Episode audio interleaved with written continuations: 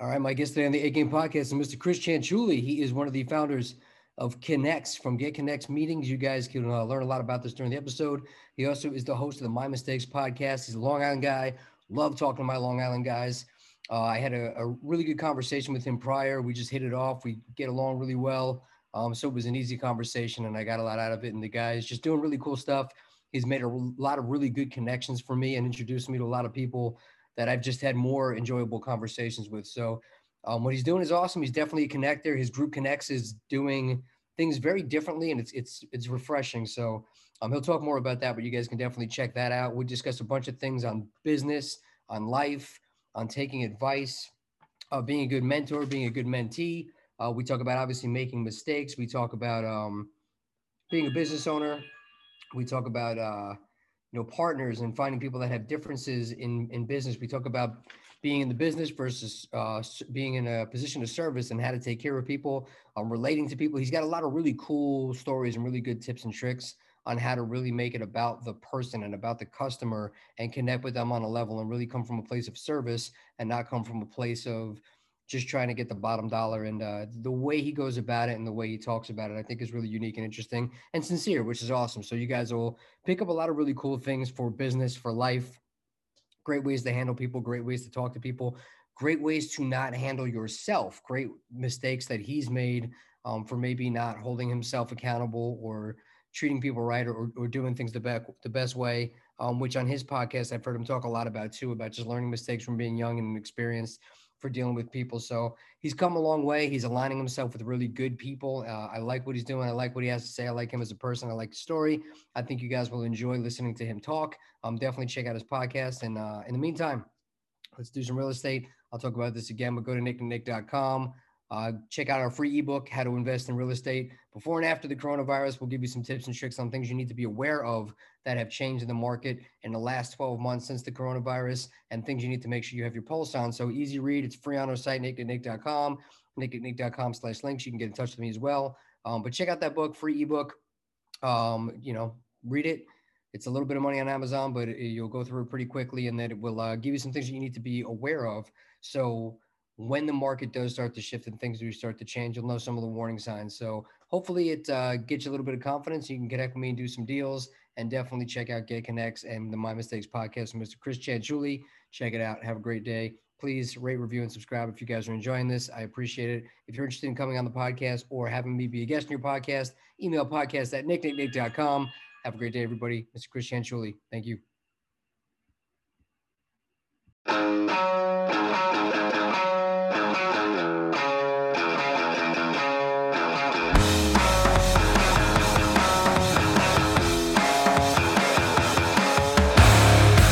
Welcome to the A Game Podcast with Nick Lamagna, digging into the minds and experiences of some of today's brightest entrepreneurs in real estate and business, along with Hollywood stars, UFC fighters, and your favorite rock bands.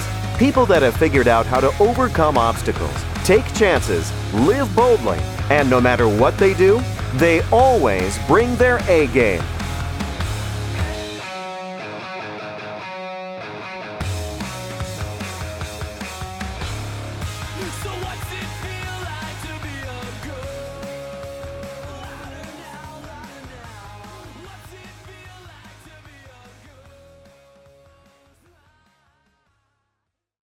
All right, my guest today on the A Game Podcast is a former bodybuilder who specializes in working with athletes of all kinds, including the New York Islanders. He's a former gym owner, entrepreneur.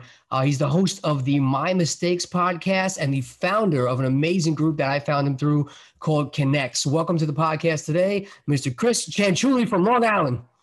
Thank you, Nick. I'm a fan of your podcast and honored that you asked me to be on. Dude, I've been looking forward to it. I know we had, both of us had some scheduling stuff, but I'm glad we got it done. I always love talking to Long Island guys. You guys just have a different energy. I really like your podcast too. I recently listened to a couple of times. I listened to the one with our mutual friend, Mr. Billy Alvaro, who's an amazing human being. Love the guy. Unbelievable. He's, I guess, kind of a mentor. He might not know it, but I look at him like a mentor because he throws a lot of advice my way. Just someone that very much non-judgmental, and you can share different things you're feeling, thinking, insecurities, and he doesn't judge. He gives great advice, and he appreciates when you take the advice. So that's the kind of person I hope to one day be as well. Yeah, man, I agree. His story is incredible for anybody who has not heard it. I think he's been on both of our podcasts, but, you know, listen to those interviews. The guy is just super inspiring, great energy, like just, you know, and talk about pivoting your business. He's living the life right now in Puerto Rico. He's posting all these pictures, you know, going out shopping and running this multi-million-dollar business. So it's great stuff. But you brought up something about taking advice that I definitely wanted to dig into. And your podcast, we're definitely going to talk about. There's so many great lessons that we could literally just do an hour on specifically that. So I want to try and make sure we hit a bunch of different things. But you bring a lot to the table. But just for people who are not familiar with you, can you give just a quick 30,000-foot view starting off so people are a little familiar with you and your background? Sure. Let's see. I guess I spent the bulk of my professional life working in the fitness world. I had the aspirations, like every single person that gets into bodybuilding, to be a professional bodybuilder. And it's such a small percentage of people who actually do. But I was looking back on the last like 20 years, and I recently turned 42. I was looking back since I first got signed with a bodybuilding supplement company and started going to all the events, expos, shows. And a lot of the lessons I look back at now, I'm realizing how much I was learning over 20 years, and only now does it all make sense and kind of like come together. So I got into bodybuilding, competing, late 90s, 1997 was my first show. Got signed to ProLab Nutrition that was owned by Natrol, based out of California, in 2001. And then through just always building relationships, I had an idea to develop something and work with someone at ProLab called Team ProLab. And the idea was to take athletes who were at an amateur level and then start doing demos in stores. And by doing this, it was more exposure for the brand. But I learned right then and there, as I was getting into personal training, and I learned how much it's all about just relationships and how much people trust you, where if they like you, you can make a recommendation for a product and they would buy anything on the shelves that was recommended by me or any of the other Team ProLab athletes. And that evolved into getting into I went to college for exercise physiology, went out to grad school, and then didn't finish my graduate degree because I said, I can either had an opportunity to open a gym or I could have continued along with education. And I said, what am I doing at the end of education? I'll probably end up opening a gym. So why delay it?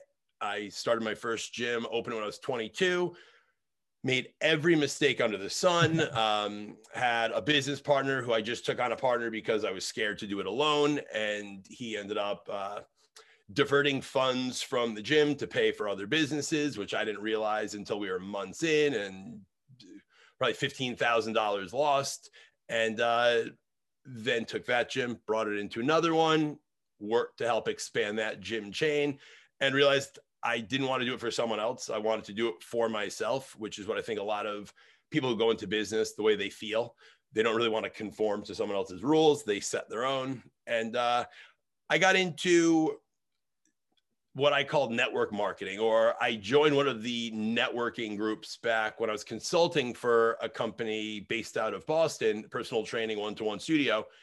I stumbled on, everyone's heard of it in the world, BNI. And I went to my first BNI meeting, and it was a very interesting concept to me, the idea of everyone giving a commercial about what they do. And then if it was something that appealed to you, or you thought you could refer a business, the idea of exchanging. And it was a new concept to me. I didn't even know this kind of thing existed, and went to a couple meetings, and then years later went into another group similar to BNI. And I realized how so much business is done just through human interaction and knowing people, that I couldn't believe that there were organizations to bring people together to help people essentially make friends, and then they would get business. So it led me to starting one of my own called Connexx a year and a half ago. And in a year and a half, I've brought on or partnered with two other individuals that have qualities that I don't to help turn this small business into a large company. So in the last year and a half, we've gone from 0 to 163 members around the country in 7 states. So that brings us to here. And I've gone on and rambled, and I don't even know if I hit anything, but this is my first Zoom call of the day. So I guess I'm warming up. Nice, man. No, you did great. You hit all the key points there. And again, you touched on a bunch of things that I could go on 40 different tangents with, but one of them you just said was, you know, when opening a business, for Connexx, you said you've partnered with a couple of other people that have skills that maybe you aren't the best at or not your strong suits. And I think that that's an important thing. And from what I've heard from you talking on your podcast and see you on some of the Connexx meetings, you definitely seem to be the visionary type that has, you know, the big picture, and you go there to make things happen. But what I love, and you know, we'll talk about your podcast too, but you talk a lot about the things that you learned by going after that. And I've heard you say, like, you know, if I could have backtracked, there's all these things that people go, hey, I want to open a business because I want to work for myself and I don't want to put in a lot of hours. And all these little details that the visionary people don't see are the things that could totally sink the business. So you might even have a great idea, but if you're not running your vision like a business, because I've heard you use that, you know, you could be in business, but you might not be a businessman. I think that's such a crucial ingredient, because I've seen very good ideas and very successful businesses that are making money fail because of exactly that. So talk a little bit about how you find people to work with and figure out what your strengths and weaknesses are and how you can use that to combine forces and really fill in all those gaps in business professionally. It's simple. I don't fully think things through, and where some would look at that as, you know, my mom said something recently to me that one of my early teachers in school said, and I was diagnosed at a young age as LD, or learning disabled. I have ADD, ADHD, had a lot of trouble learning, and I guess I always got by where, you know, when you're a kid, you don't understand something, you call out the wrong answers, people laugh. I always used humor, and I would deflect my insecurity by making people laugh or entertaining people, whether it was imitating a teacher, imitating another student in a playful way. I was never mean or put down in that regard. But I guess that was my security, was to make people laugh and know that I was liked through humor. And I learned, well, not really learned, I guess got in trouble. I never really thought about what I said or what I did. If I had an idea to do something, I would go do it. And it could be as crazy as, I think I'm going to pierce my ear, go in the bathroom and pierce my ear and not think it through. Like, what are my parents going to say? And I did that when I was like in seventh grade. And this is the early 90s when everyone didn't have earrings. So I think back to like business, I would say, you know what, today it's a nice day out. I want to go mow the neighbor's lawn, and I would go knock on the door, see if I could do it, see if I could make money doing it. It was always kind of like a hustle, always looking for selling baseball cards, going to baseball card shows. If it snowed, I was waiting with a shovel so I could go knock on doors to shovel. And I realized that there's certain people that are good at services, and then there's other people that are good at businesses. I was never someone good at business, because I don't know if I can say balls on the show, but I feel when you're young, you have enormous balls and very little brains. And as you start getting older, your balls start getting smaller and your brains start getting bigger. I don't know, the blood flow goes from one end up or down, either way. And I had all the balls in the world, even while bodybuilding, some can figure that out. I had all the balls in the world and very little brains. And I started a gym with, and if you heard the podcast, like I was looking up the numbers, I can't remember off the top of my head, but I entered into an agreement and a lease and a rent on space to where my overhead was going to be about $8,000 to $10,000 a month.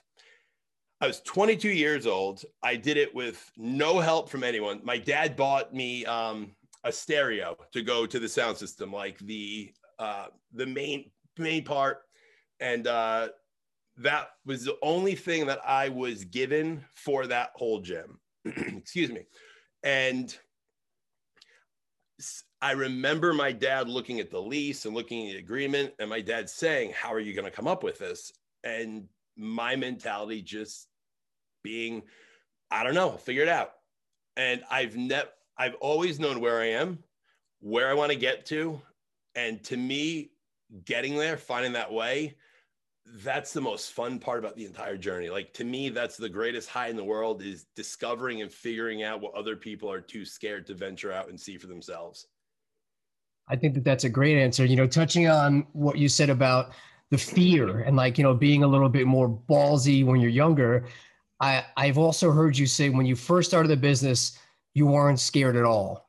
And I feel like that's such an essential thing, and relating it to my fighter friends. You know, I've heard over and over again, the guys that get their asses kicked, the next day they get interviewed and they go, you know, I should have known I was going to get my ass handed to me, because when I walked out there that day, I wasn't scared at all. You know, and that fear is what actually keeps you sharp and, like, makes you appreciate that. And I think, like you said, when you're naive to business and you don't understand, you just have this vision, you don't know about all these things because you don't have enough experience. Like, for me, like, my second fight was scarier than my first, because now I actually knew what to expect. You know what I mean? So there's real things in there now that, like, weren't really the imagination stuff in there. What were some lessons you learned going through and opening a business young that you might not have thought of, that you kind of learned as trial by fire, which I know really is a lot of what you talk about in your podcast? It's a great question, and it's a funny one. So what I learned really in business in general, and about different personalities, to touch on, like, fear, everyone's afraid, everyone is nervous, and it's how you control fear. And it'll either consume you and destroy you. If you're worrying about all the things that can happen, it's going to consume and destroy you. If you think about all the things that potentially could be, it's going to friggin' drive the hell out of you. And I was always the kind of person where when it comes to my own life, looking at a situation, if I look at what I'm dreaming of getting, what I want to achieve, and if I look at what potentially could happen, that fantasy is so much better of what it potentially could be. And don't get me wrong, where I've thought certain ventures I've had were going to be was much higher than where they actually ended up. So I guess the lesson that I learned is, it's one thing to have a vision, it's another thing to have a dream. A dream anyone can have. A dream is just what enters your mind, like, oh, wouldn't that be fun if? Whereas a vision is, I'm going to fucking get this. I'm going after it. There's no turning back. Try to stop me. Put up a wall. Fucking knock it down. I'll go right through it. And when you have this, like, just me thinking about it, like, you putting that thought into my head, it becomes an aggressive field to where it's controlling the emotion, so that I've never cursed once at a meeting for Connexx or at a crucial time. I have cursed a couple times at key moments that have had issues, but fuck it. And the mentality's always been, the worst someone can say is no. And that's always been my mentality. If I ask someone, if I pursue something, if I try something, and it could be anything as dumb as, I wrote a children's book that I put on Amazon. It was #1 on Amazon for a weekend. It was a free giveaway. So it's not as incredible as it sounds. I make it sound better than it really was. But, like, why would I write a children's book? I just wondered what it would be like to write a children's book, and if I could get on Amazon, and if I could get it to be #1. So what did I do? I looked up on Amazon how to get a #1 book on Amazon. And there was actually a book by a guy named Ali Hilly who wrote a book called How to Be #1 on Amazon. So I got it, I read it, and no shit, became #1 on Amazon. I used to watch a lot of videos and read books from a guy, Brian Tracy. He was one of the first ones that, like, I really got into with, like, self-help, self-development back in, like, 2009-ish. And two of the things that resonated to me, he said the Jim Rohn line, like attracts like, bought into that. Set your goals very, very high, because if you don't reach it way up there, falling a little bit below is okay, because it's still more than most will achieve. But some of those lessons and hearing someone else say it, he talked about following a recipe. And if you wanted to bake chocolate chip cookies, Toll House, best chocolate chip cookies. So if you follow the Toll House recipe, when you open the oven and take out the cookies, you're not like, oh shit, chocolate chip cookies? You're not surprised. You were expecting them because you followed a recipe. So you weren't surprised at what the outcome was. If you speak to someone that is successful and you say, how do I get like you? How do I achieve success? 9 times out of 10, they will tell you. But 9 times out of 10, people are too ignorant or stupid or thinking they know better to follow the advice that would lead to success beyond their dreams. But everyone, including me, I thought I knew. I had advice from Mike Rapoli. I used to train the founder of Vitamin Water, which is now he owns Body Armor, Pirates Booty.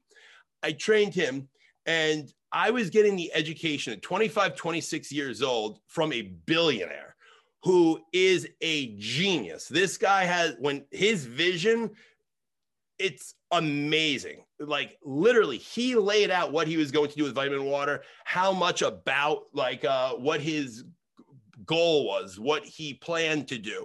And he, I don't know if he manifested it. I don't know if he followed it just to the T, but here's a guy who sells a company for $4.1 billion. And here he gave me advice. And I was so ignorant where like, I still thought I knew better about my business and that being training. And if you're a master of business, no matter what the business, you understand a scaling model. And I never knew what that meant. And looking back, it's like, if more people just shut up and listened to other people's advice, who know, not everyone's, don't listen to everyone's advice. 9 times out of 10, don't listen to your parents' advice because they don't know, unless they're in business. Don't listen to a close friend's advice because those are the people that are going to be telling you, it's not you, honey, it's the economy, it's a recession, it's COVID, it's okay, you're not supposed to be doing well. Fuck that. Like, while other people are using that excuse, let them tell themselves that. And to all your family and loved ones, say, thank you for the information. I think I'm going to go reinvent myself and, accomplished world domination. Like, it's better to have that mentality than to just accept defeat, lay down, and just get counted out. If you have been kicking yourself that you didn't start investing in real estate sooner, 2020 is coming to an end. Let's start 2021 off on a good note by getting you into some real estate, whether you're beginner, intermediate, or advanced. Any way you're looking to get it on a residential, commercial, land development, wholesaling, fix and flips, whatever it is, let's find a way to get you involved in some projects, get you some properties, whether you want to sell some properties to me, whether you want to buy some properties from me, whether residential, fix and flip, cash flow, multifamily, whatever it is you're looking for, let's figure out a way to get you involved or find a way for us to partner up on some deals. Go to www.nicknicknick.com, go on the consultation tab and figure out how to schedule an appointment to talk about where you fit in if you are not sure, or you can just reach out to me on any of my social media channels. If you go on www.nicknicknick.com/links, you will see all the different ways to connect with me and figure out how we can start to work together, make it happen. Everybody that invests in real estate always just says they wish they did it sooner. Best time to start is today. I love that, man. And I 100%, I don't think anybody can say that they've never been in the position where they ignored somebody's advice that they went to. And nowadays I take that so seriously, because I remember even when I started out on the real estate side, I paid a mentor a lot of money and I didn't listen to him at all. And then I literally one day he was like, do this. And if you don't do this, don't call me anymore because you're wasting my time. Like, what? And I literally did this deal to prove him wrong. I was like, I'm going to show him. But like the mentality behind that of like, why would I want to pay this guy all this money to show him that he's wrong? Like, wouldn't I want to prove myself right for like investing all this money? But it's nuts because everybody else, my parents were good, but for the most part, everybody else in life was telling me that it's a scam. Real estate doesn't work. You're taking advantage of people. You should go get a job, which I couldn't do at the time. And people by nature will listen to people that have no qualifications, no track record. They're not in a better financial position. They're not in a better quality of life position. But then this person that has everything you want and can literally tell you how to get there you'll discount everything they say. I don't know what it is about people or the psychology of it, but it fascinates me. And I take it so seriously now that even when I go to a restaurant, I realize what a dick you look like when the waitress or waiter comes over and you're like, I don't know what I want. Hey, what do you recommend? And they go, look, the best thing we have here is like the, you know, the chicken Parmesan here or whatever. And I go, great. I'm going to have the other thing. It's like, what'd you ask me for the advice for if you weren't going to listen? So like, I'm always like, well, who am I now? I asked you for the advice. Now I'm going to take it. So what do you think it is about people that they do that? I don't know what it is, even to this day. Like, man, I'll be taking an Uber to jujitsu in the morning in like a random city. And then the person will start a conversation and I'm like, here we go. And then eventually, well, what do you do? Realize, that doesn't work. And people, I'm like, yeah, you're right, man. It doesn't. Like, so just make it right here. You know, like I'm not even going to bother anymore, like because it's not worth it. But they'll literally try and convince me that real estate doesn't work. It's like, dude, you're driving Uber. Like, shouldn't you ask me how it worked for me? But it's crazy. But what's your take on why people are like that? It's fascinating to me. I'll give you this is a funny way to show it. The only reason I had this picture on my phone is because I was sending it to Sean last night because we were talking about injuries. So if we can see it, that's when I tore my pec. You can see all the purple. See that there? Yeah. So I tore my pec while I never bench pressed because my whole, I said bench pressing is dangerous. Don't do it. Didn't take my own advice. Tore my pec.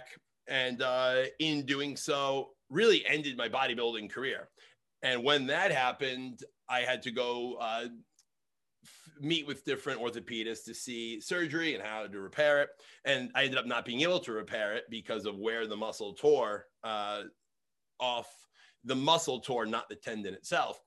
So I was prescribed prescription painkillers, which led to a pretty intense addiction to opioids. And when you're doing opioids, what the hell, throwing other things into the mix. So it led to what one would call a drug problem, which the drugs weren't the problem. Not getting the drugs was actually the problem, truth be told. And I'll have 13 years sober and off that on March 29th. So that's 13 years this month. Congrats. Thank you, which is funny how everyone says that. Congratulations for not killing yourself or ending up in jail. Thank you. Thank you. Appreciate it. I wanted to quit for at least a year leading up to me actually quitting. And I had friends of mine. I knew people that were sober and they were giving me advice. You need to get involved into a program. You need to go to AA. You need to go to NA. You need to get into some kind of 12-step. Support. You need these things. And I thought I could do it on my own. I said, I appreciate it. I can quit. I don't need that. And I thought because I was very strong mentally when it came to competing in bodybuilding, when it came to just my mentality for business or being a hustler, I thought I could kick it by just willing myself to and saying, I don't need it. And the physical addiction of the opioid was much stronger than I thought it was. And I failed at it 5-6 times. And I guess I didn't ultimately fail because I didn't end up in jail and I didn't end up dead. But I'm very grateful every day for that because it very well could have happened on numerous occasions. The second I just stopped, like, the first rule is admitting you're powerless. And if more people realize that they are absolutely powerless when it comes to business, accomplishing a goal, getting to a certain point, by following their own methods without listening to some advice along the way. Elon Musk is the only person that, maybe Jeff Bezos as well, only two people I can think of that created their own model company, landing on other friggin' planets. Like, all right, they didn't exactly have a model to follow, but for everyone else, whatever someone's about to do, someone's done it before them. So there's someone you can take advice from. And I don't know why so many young entrepreneurs, and I hate that term more than anything. I don't know why so many entrepreneurs feel the need to, I think they almost take pride in not listening to people because they're so proud of where they are right now, so many, and I was there, that they don't realize where they could be if they stopped like showing off or trying to prove something and just focused on getting to where they want to be. I just think so many people leave so much money on the table and leave so many accomplishments from being accomplished because they're almost wanting to like live in the moment right now. And the successful entrepreneurs who I know, they weren't thinking about that along the way. Like when they sold the company, when they looked back at it and said, oh, and then they start recapping, oh, remember that, wow, we did a lot. I recently heard something about Paul McCartney making a comment, all these years later, I'm more open and I listen back to Beatles music and I think, wow, we really were a great band.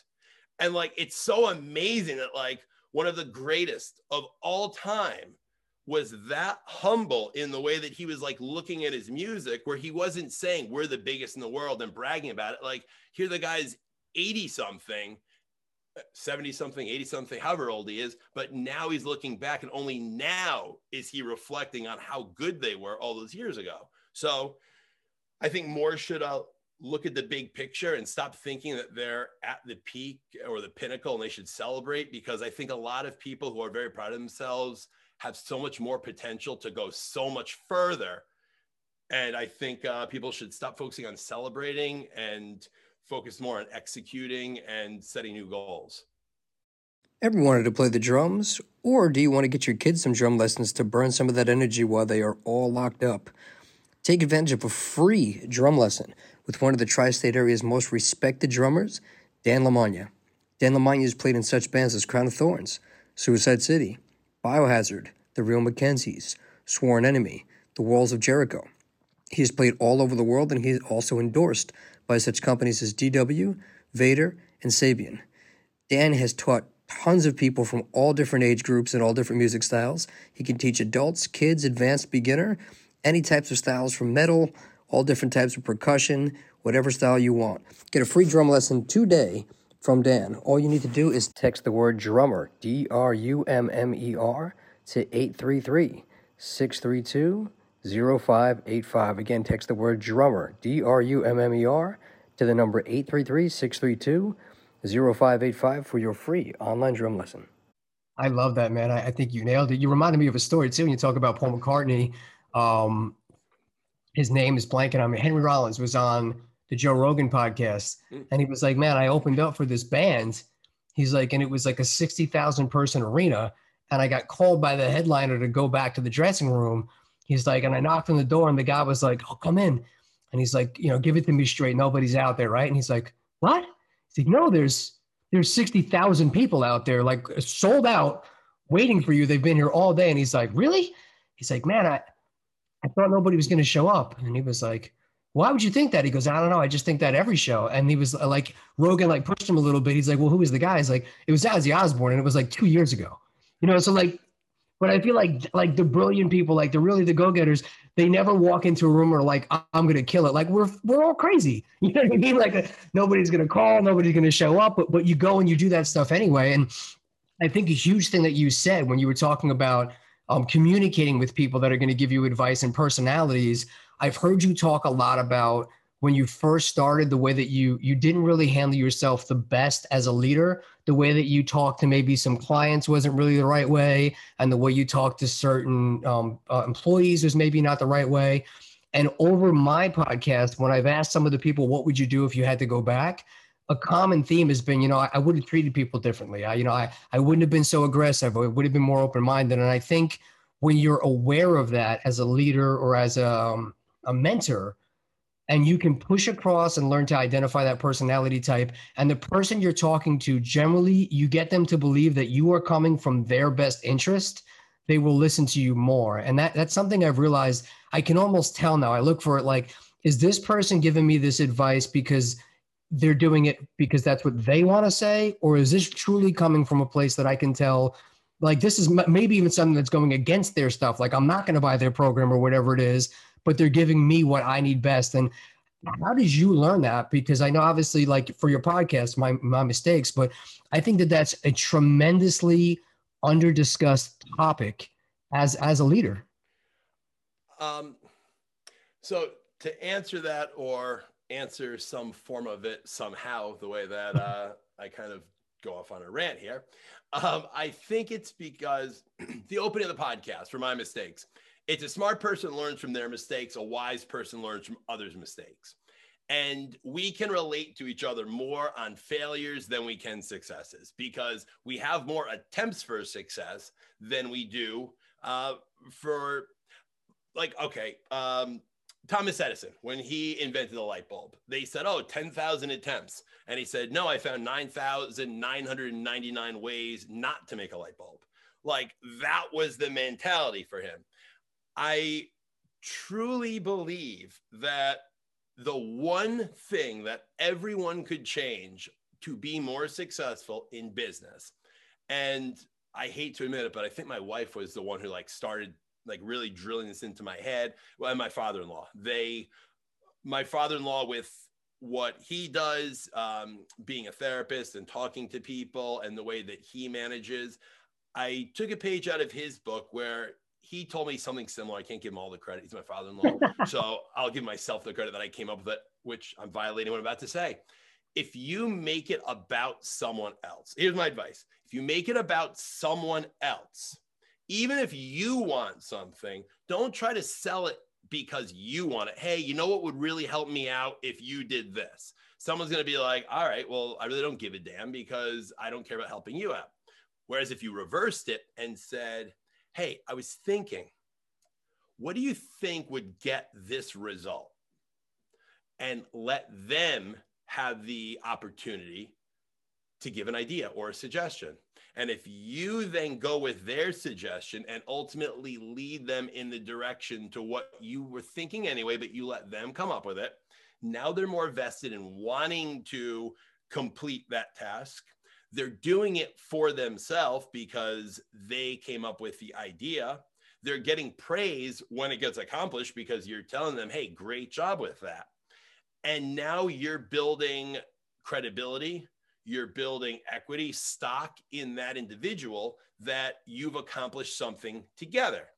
If you're trying to get someone to complete a purchase of some kind of product, or if it's real estate, if you're coming, and I'm exaggerating, if you're coming from a place of, come on, this $3 million house would be such a great commission for me, and I could buy that summer house I want, I could buy a motorcycle, I'll get that watch, I'll get my wife this. If you're thinking along the lines of why it's good for you, you're going to not communicate with them in a way that's going to resonate that you truly care. People don't care how much you know. People want to know how much you care. So if you approach people in where, you know, Mrs. Smith, you said that you're, you have kids this age, and how do you think they would feel about that backyard? If you're asking them and you're helping them paint the picture of seeing themselves in that house you're trying to sell them, now it's impossible for them to escape that fantasy you've created for them. Now they're more inclined to want to buy that service or what you're selling because you didn't make it about you. You kept it about them. And instead of just saying, isn't that a nice backyard? It's making it personal. You said that you have kids 9 and 7. How do you think they would like a playset back there or a treehouse in that? And now you're making it personal. And once people feel that connection, price is no longer a factor. People always use the excuse, oh, they said it's too much. They said that they can't afford it. That's what people say because it's commonly accepted. So the best way to blow you off and get you to leave me alone is say, it's just out of my price range. Bullshit.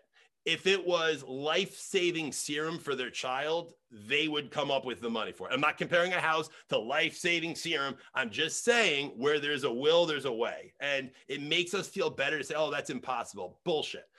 It's really hard to find something that's impossible in the world. Really, everything is possible. You just might not want it bad enough. So it's finding how bad you want this, make it about the other individual to see how bad they want it. And then that's how your goals align, and you will work with your customers, your clients, to get them what they want, because ultimately we'll deliver what you want. But both parties, it has to be a symbiotic relationship.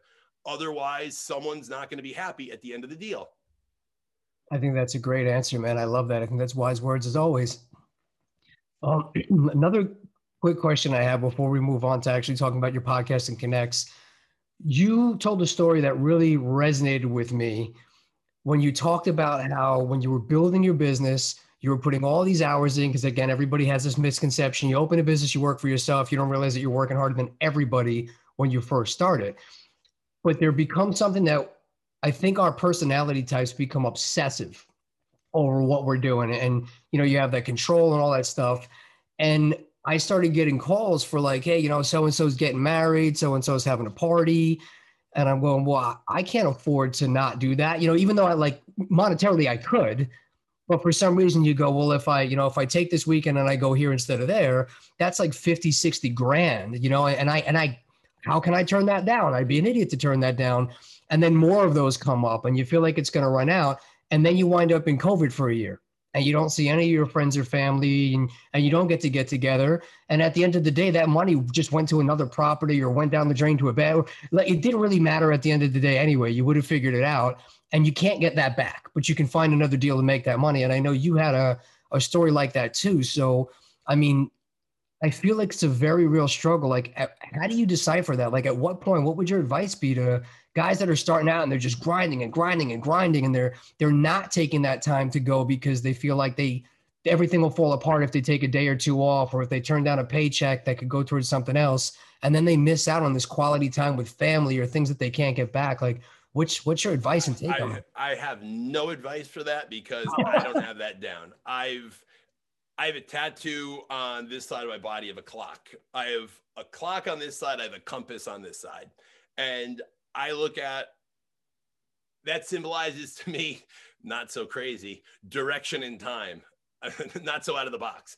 But it's the idea is like a reminder, because A, you can't buy back time, which is something I remind myself of, yet I've wasted so much time by not focusing my energy and efforts on something that was, you know, when COVID hit, it's a horrible thing. It affected many people, those who lost family, loved ones. I lost a friend 2 weeks ago, and it's horrible. I'm not taking anything away from COVID.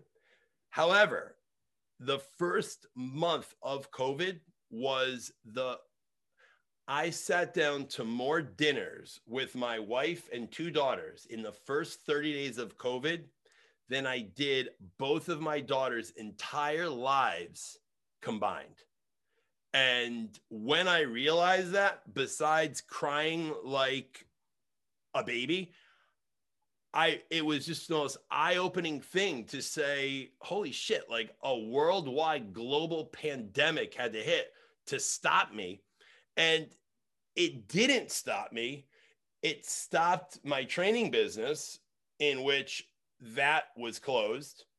But that's when I shifted my energy to another business in which I was still working 18 hours a day with a startup essentially.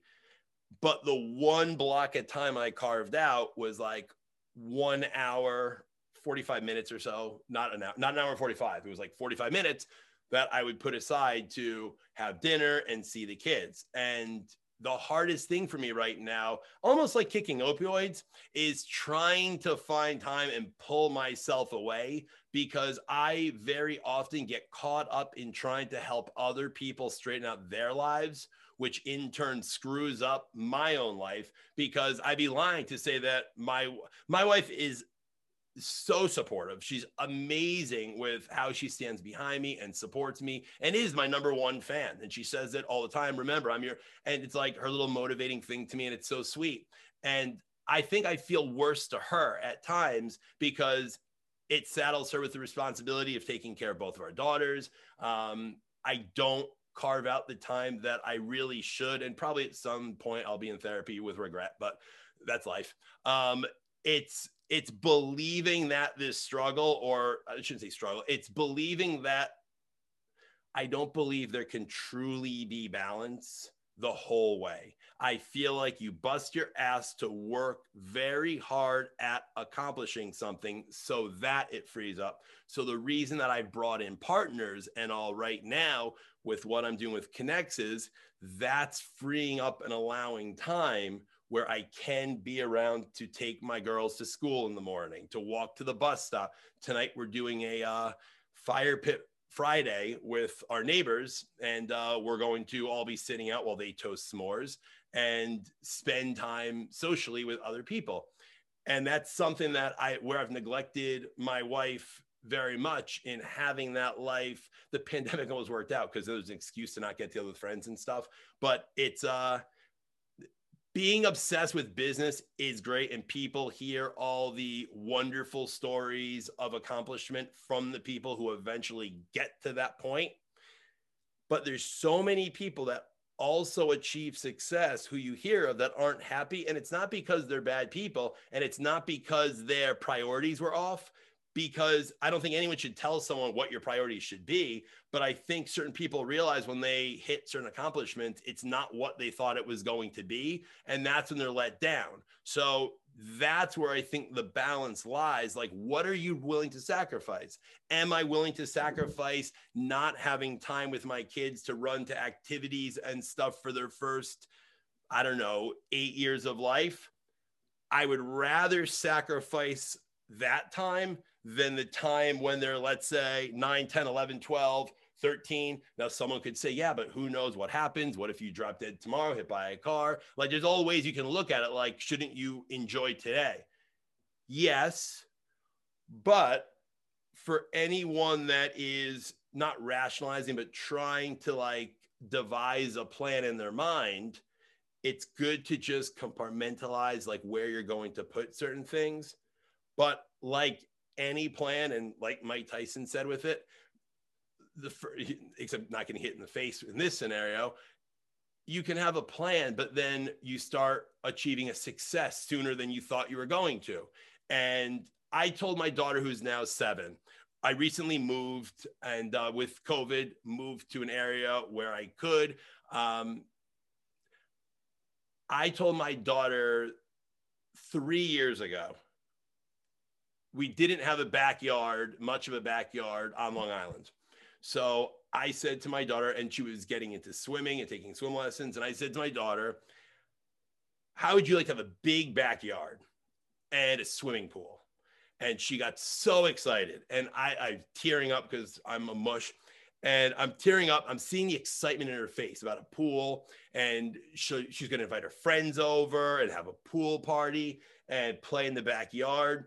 And now I just realized as I said that, I was just kind of like daydreaming, fantasizing myself. And I saw her excitement.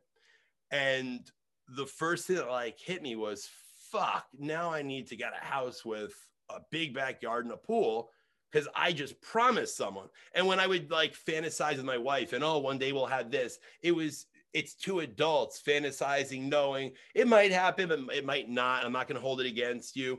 But once I promised it to my daughter, it changed the stakes. So when COVID hit, I looked at everything, thought about it, talked to a friend of mine, real estate agent, who told me what he thought we could get for our house. And I said to my wife, would you want to do this? And she's like, let's do it. And she's not someone that like takes risks the way that I do. I'm the one in this situation. I was saying, do you think we really should? Do you think it would be a smart move? And I said, you know what? I promised Hannah that we would have this. And to see her face when she ran through, I live on an acre of land. And to see her run through the backyard was probably, I could cry right now. It was the most incredible thing to see delivering on a promise. So I thought to myself, wow, did I miss out on so many of those opportunities? But like I started off in saying, like, big balls, big brains, and the reversal. I'm not tying that into having kids, but it does factor in.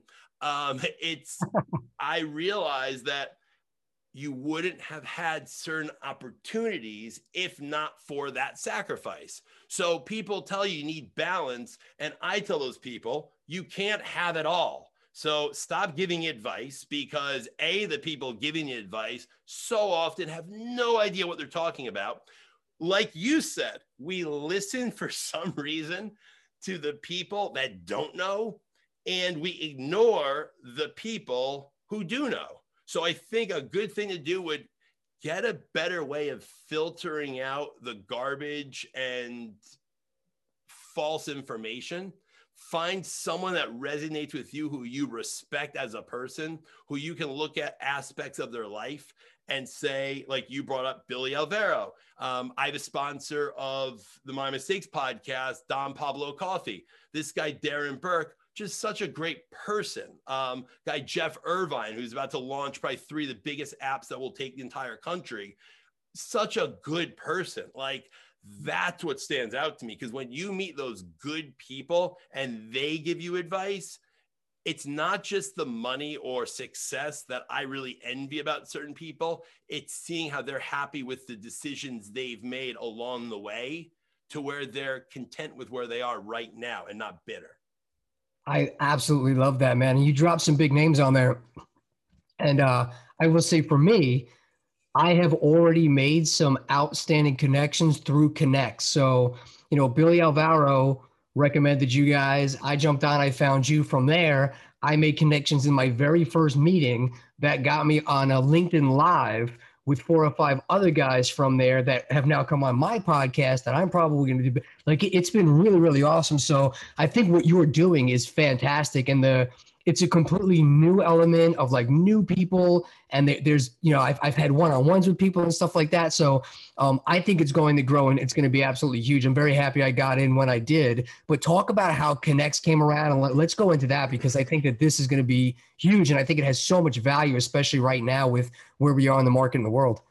So Connexx is something that one of those brainchilds, it was something in my head, and maybe it was crazy to think, but I saw the way that the other networking groups, I was also told by my father-in-law and my wife, don't put down other people, because then it shows that you're insecure about yourself. So I never thought it was because of insecurity. I didn't even know I was putting them down.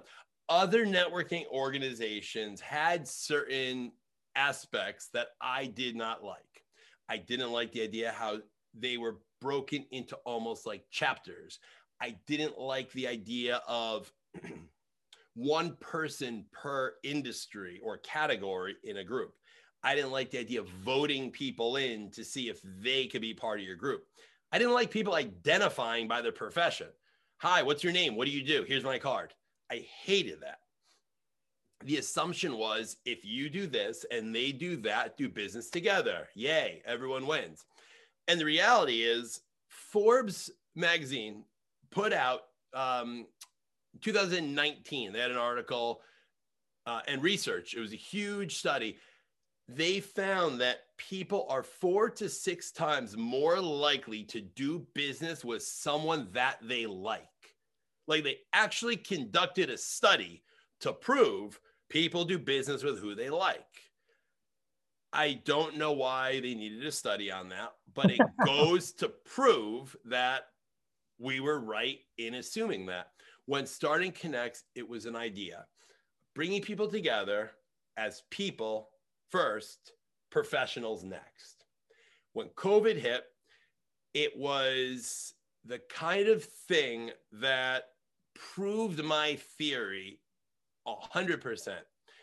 Everyone always would break down personal life, professional life.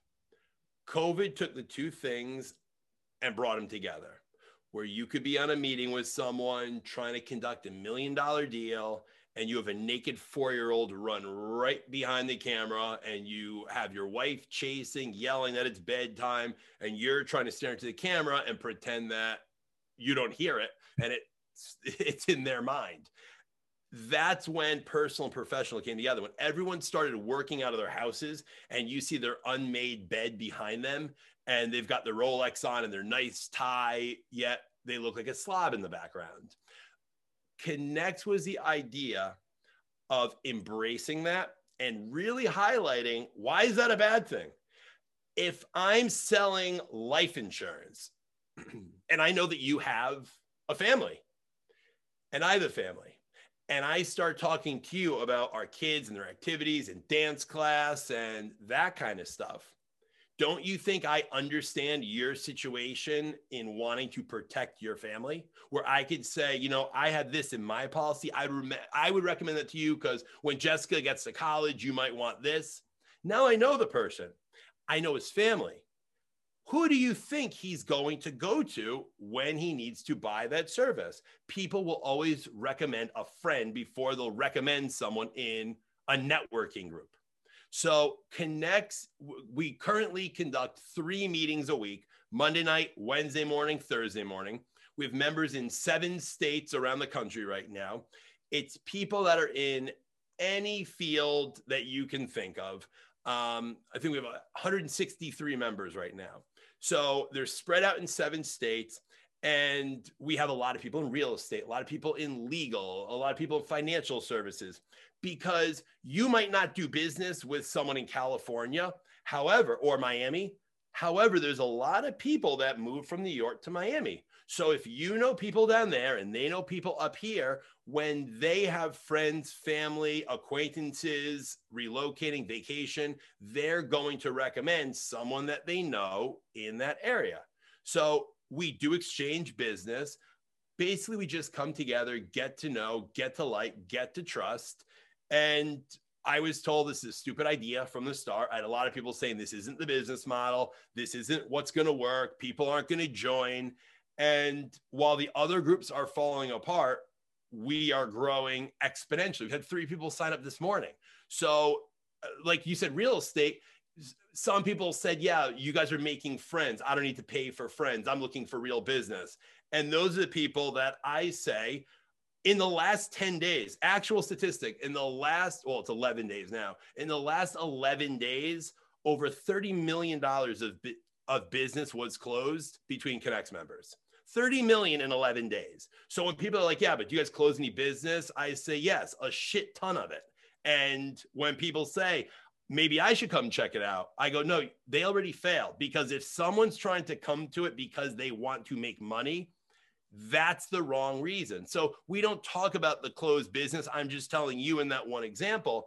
But what we do is say, there's a lot of really great people here. Like if we agree that like attracts like, and the way we started off this podcast, very often entrepreneurs and people driven like yourself, like myself, like Billy, like all these people, there is a certain way. If we were to take a flower and try to transplant it and put it into a bed of rocks, it's going to die because it's not getting the nourishment. It's not surrounded by others like itself. When you take an entrepreneurial individual and you put them into a group like Connexx, they will friggin' explode, because it's like cross-pollination. The ideas start going, the one-to-ones, the discussions, you start bouncing ideas. We have like 6 or 7 members that coordinated on one deal together. A couple times it's happened. And when you start, the juice is flowing, you just, it's endless, the potential and opportunities. So Connexx exploded. It's really grown because people bring in others that they know from sport, from activities, from other groups. And I call us the all-stars of networking. The people that really are the top 20% of all the other networking groups, they find themselves at Connexx. And we have so much to offer, so many people, that there's a different reason for everyone why Connexx should appeal to them. I think it's awesome. And I think it's a refreshing format too. The way, you know, I do a lot of things, and sometimes I'm trying to multitask and, you know, get a bunch of things done, but the way you have it set up, you're forced to interact. So you really can't go. And I think that helps really strengthen the relationships, and it makes you pay attention to other people, because, you know, like, yeah, I'm up in 30 seconds. Like I can't go too far. And oh, wow, I'm actually glad I heard that, Paul. That person's cool. Then this person wrote to me and they want to talk next. Like it's really cool. It's very refreshing. The breakout rooms, the way you do the whole thing is just very different, and it works. I think it's really good. And I appreciate it. And again, I from just the small amount of time I've been in so far, have already made great connections with really, really cool people that have, you know, come on my podcast. We're doing doing stuff together, and there's some really impressive players in there too, personally and professionally. Oh, we've got a couple of people who, I mean, one of my partners, for example. Before I say that, I'll rewind to like what you just said, as far as the meetings being different. If we can agree that people relate more on failures than successes, where we can relate as people, if we can be vulnerable and honest with each other and not try to put on a facade of who we are, like when people say traditional networking groups, hi, I'm Chris. I'm a financial advisor who works with high net worth individuals. That person doesn't realize that they just made themselves unrelatable to everyone else in the group. Because if I know people who are looking for a financial advisor, I'm going to remember how he said high net worth individuals. And now I'm going to think, well, is that high net worth? I don't know. It's $200,000 he's looking to invest. What's he worth? Could he be worth $1 million? I don't know. Now I'm thinking so hard. Does he qualify? I'm just not going to recommend him. So like, they don't know. I use an expression, people don't know they have bad breath and their nose is just above their mouth. Why don't people realize the stupid things that they say? And I'm not judging saying stupid, because I say things and be like, oh, he's a jerk. I'm not judging someone for saying stupid. I'm saying ignorant. And I was one of those people until probably 2 years ago, if that. So what we do at Connexx is, I will admit whatever. I'm not too proud to say anything. I say, for the most part, I suck at business. I don't know what I'm doing half the time, more than half the time.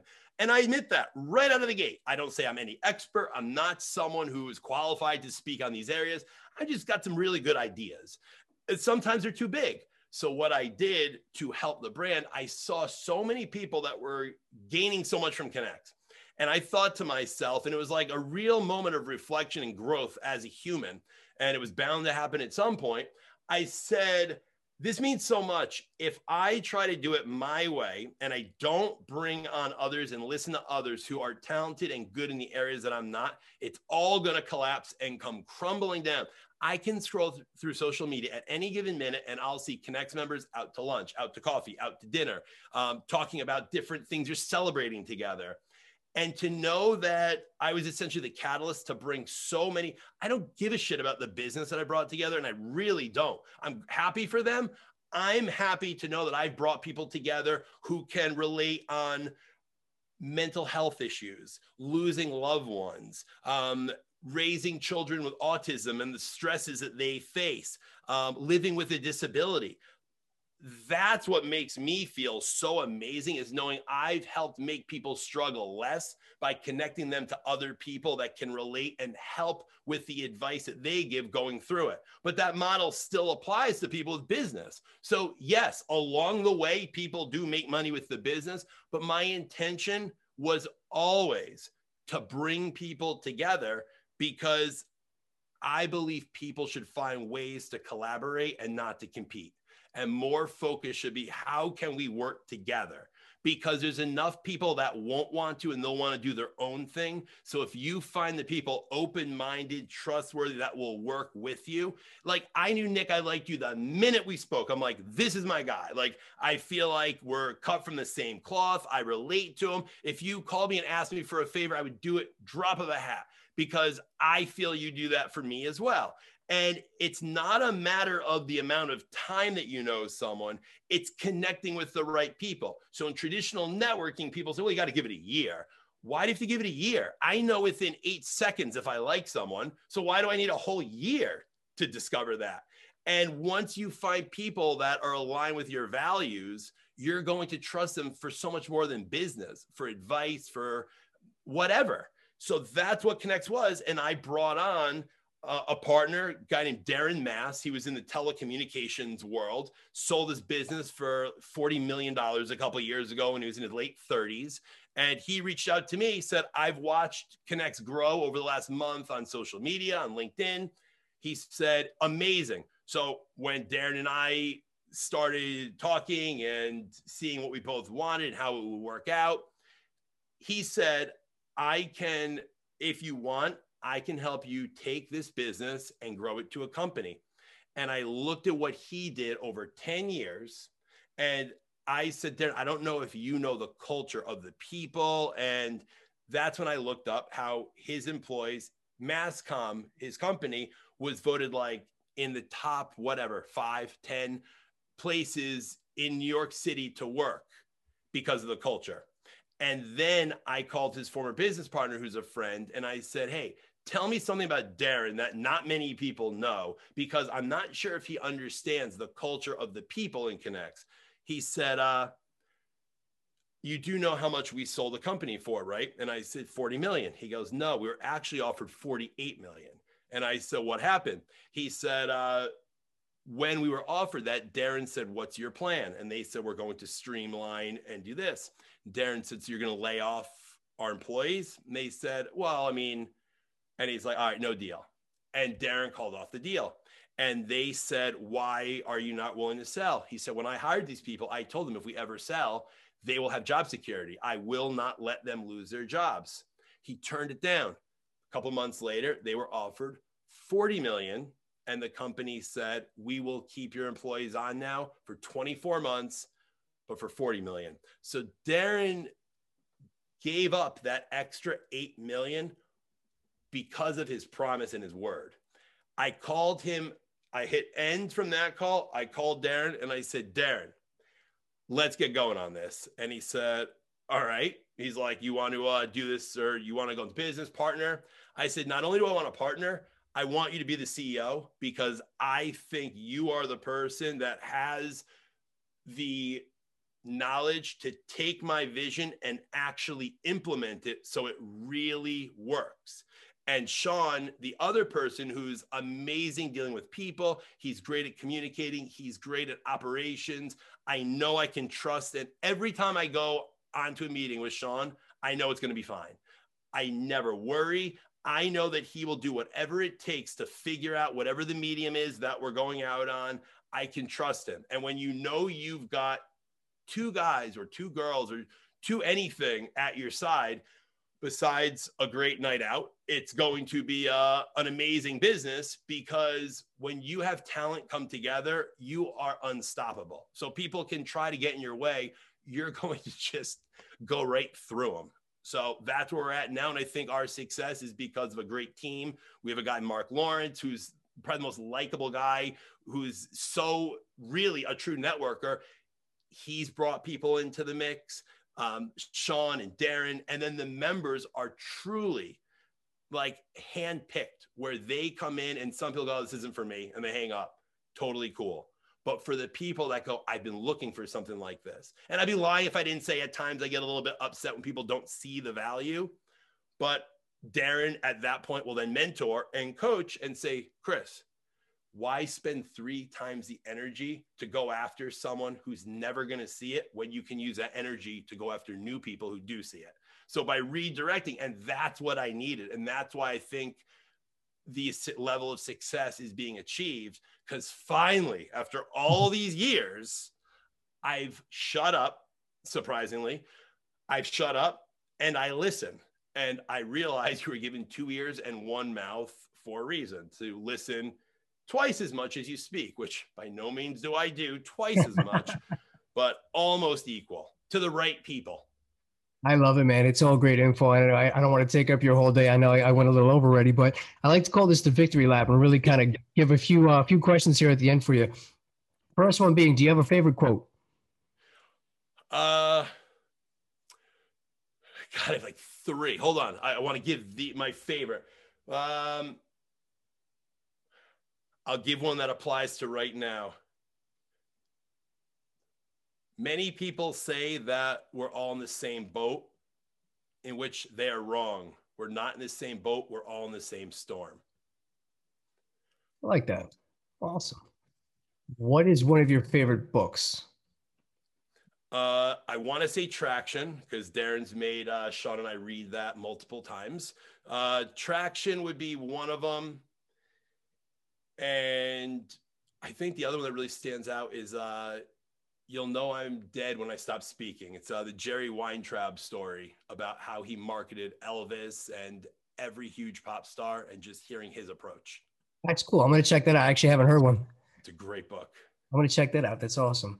Next question is, you have an episode of your podcast called Do You Have Bad Breath? Or something along those lines. And you actually discuss a specific friend that you said has bad breath. Did he ever hear that podcast, and did he ever fix his bad breath? It took me a second, but I just remembered who it is. No, he still has bad breath. Yes. And his profession, he sometimes can be in close proximity with people. And I've heard from numerous people, does he not know his breath smells? And it's ironic because it applies in both instances there. Yeah, that's funny. So one of the questions I ask everybody is, if you had a time machine, you can go back in time knowing what you know now about life and business, what advice would you give a younger Chris Cianciulli?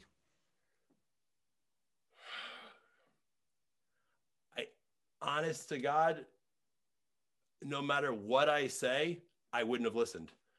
So there's no advice I could have given because I wouldn't have listened. Only with like a 70, 80-year-old Chris going back to a 42-year-old Chris, I'm hoping now that I've come far enough to where now I would listen to the advice that I would give myself. And yeah, and I think this should be a wake-up call for many other people. That's honest, man. Your podcast, tell people the name of your podcast, how it came about, and how people can find it. My Mistakes. It's My Mistakes, MISTAKEXX, like the two X's or gingerbread man that I call them on the logo. It came about, ironically, I started podcasting. My web guy, if you heard the episode when I was going on to TV to 80 million people, and I was selling like an ebook for exercise, and it was for this weight loss challenge that was being done by an organization I was with. And 4 minutes into the show, $37,000 or whatever was in, somewhere around there, $35,000 in. The website crashed and never recovered, never made it back. Who knows how much was lost? I tried to think about it. But around that time, I was building that website, and my web designer, developer, whoever, he said, he put an icon on the website, and I'm like, what is that? He's like, oh, it's called podcasting. It's 2005. I go, what's podcasting? And he goes, Apple is this new platform, and what it's going to be is people are going to do like radio shows. And I said, it's the dumbest idea ever. Who's going to listen to something? Like, the future is video. People watch things. And he said, I think there's going to be a huge market for it. And I'm like, thanks anyway. So I recorded a couple of podcasts back in 2005, 2006, 2008. And they're on YouTube. I don't tell people where they are because they're so bad. And like, I get douche chills when I hear them. And that being like the impetus to like My Mistakes, I've had so many mistakes where I've missed what could have been something big.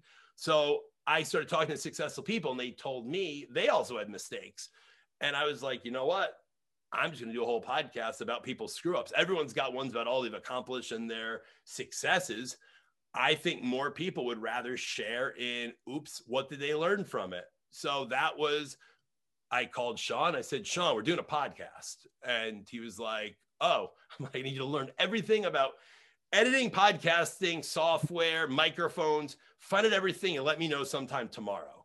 And that's how I always do it to Sean. Like, I take his calm demeanor. I'm like, come on, come on, come on.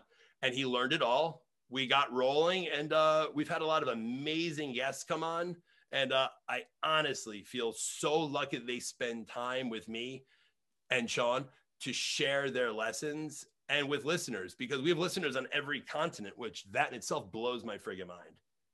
That's awesome, man. And I will say, you do have great guests, but I'll tell you, some of my favorite episodes are you talking to Sean. The stuff that you say and then some of the lessons and stuff that you share are great, man. I really like it. I get a lot of value out of it. I appreciate it, because I don't find myself to be interesting. And you saying that, like, honest to God, is, and that's, I think, why so many people are insecure to go promote themselves or do anything, is I think all of us are so insecure. And I remind myself often, and I tell others, insecurity is just you thinking you know what someone else is thinking, and they're not. So for me to be like, oh, they're going to make fun of me because I'm bald.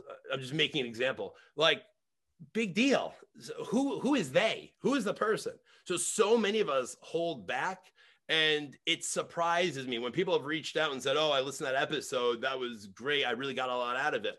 I am so genuinely grateful for it, because I don't think I offer anything except for the fact that I screwed up a lot and I'll share it. So I tell others, don't feel bad about it. It's perfectly human, perfectly normal. And you're going to screw up a lot more in life, because if you don't screw up, you're really not trying hard enough. Amen, man. I love those words. And again, I echo all that. I agree with that 1,000%. In closing, talk about how can people find you? How can people get involved in Connexx? How can people start to reach out and work with you and work with the group?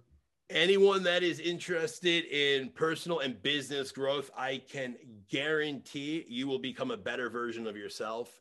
Guaranteed. You can find the website at getconnexx.com, GetConnexx.com.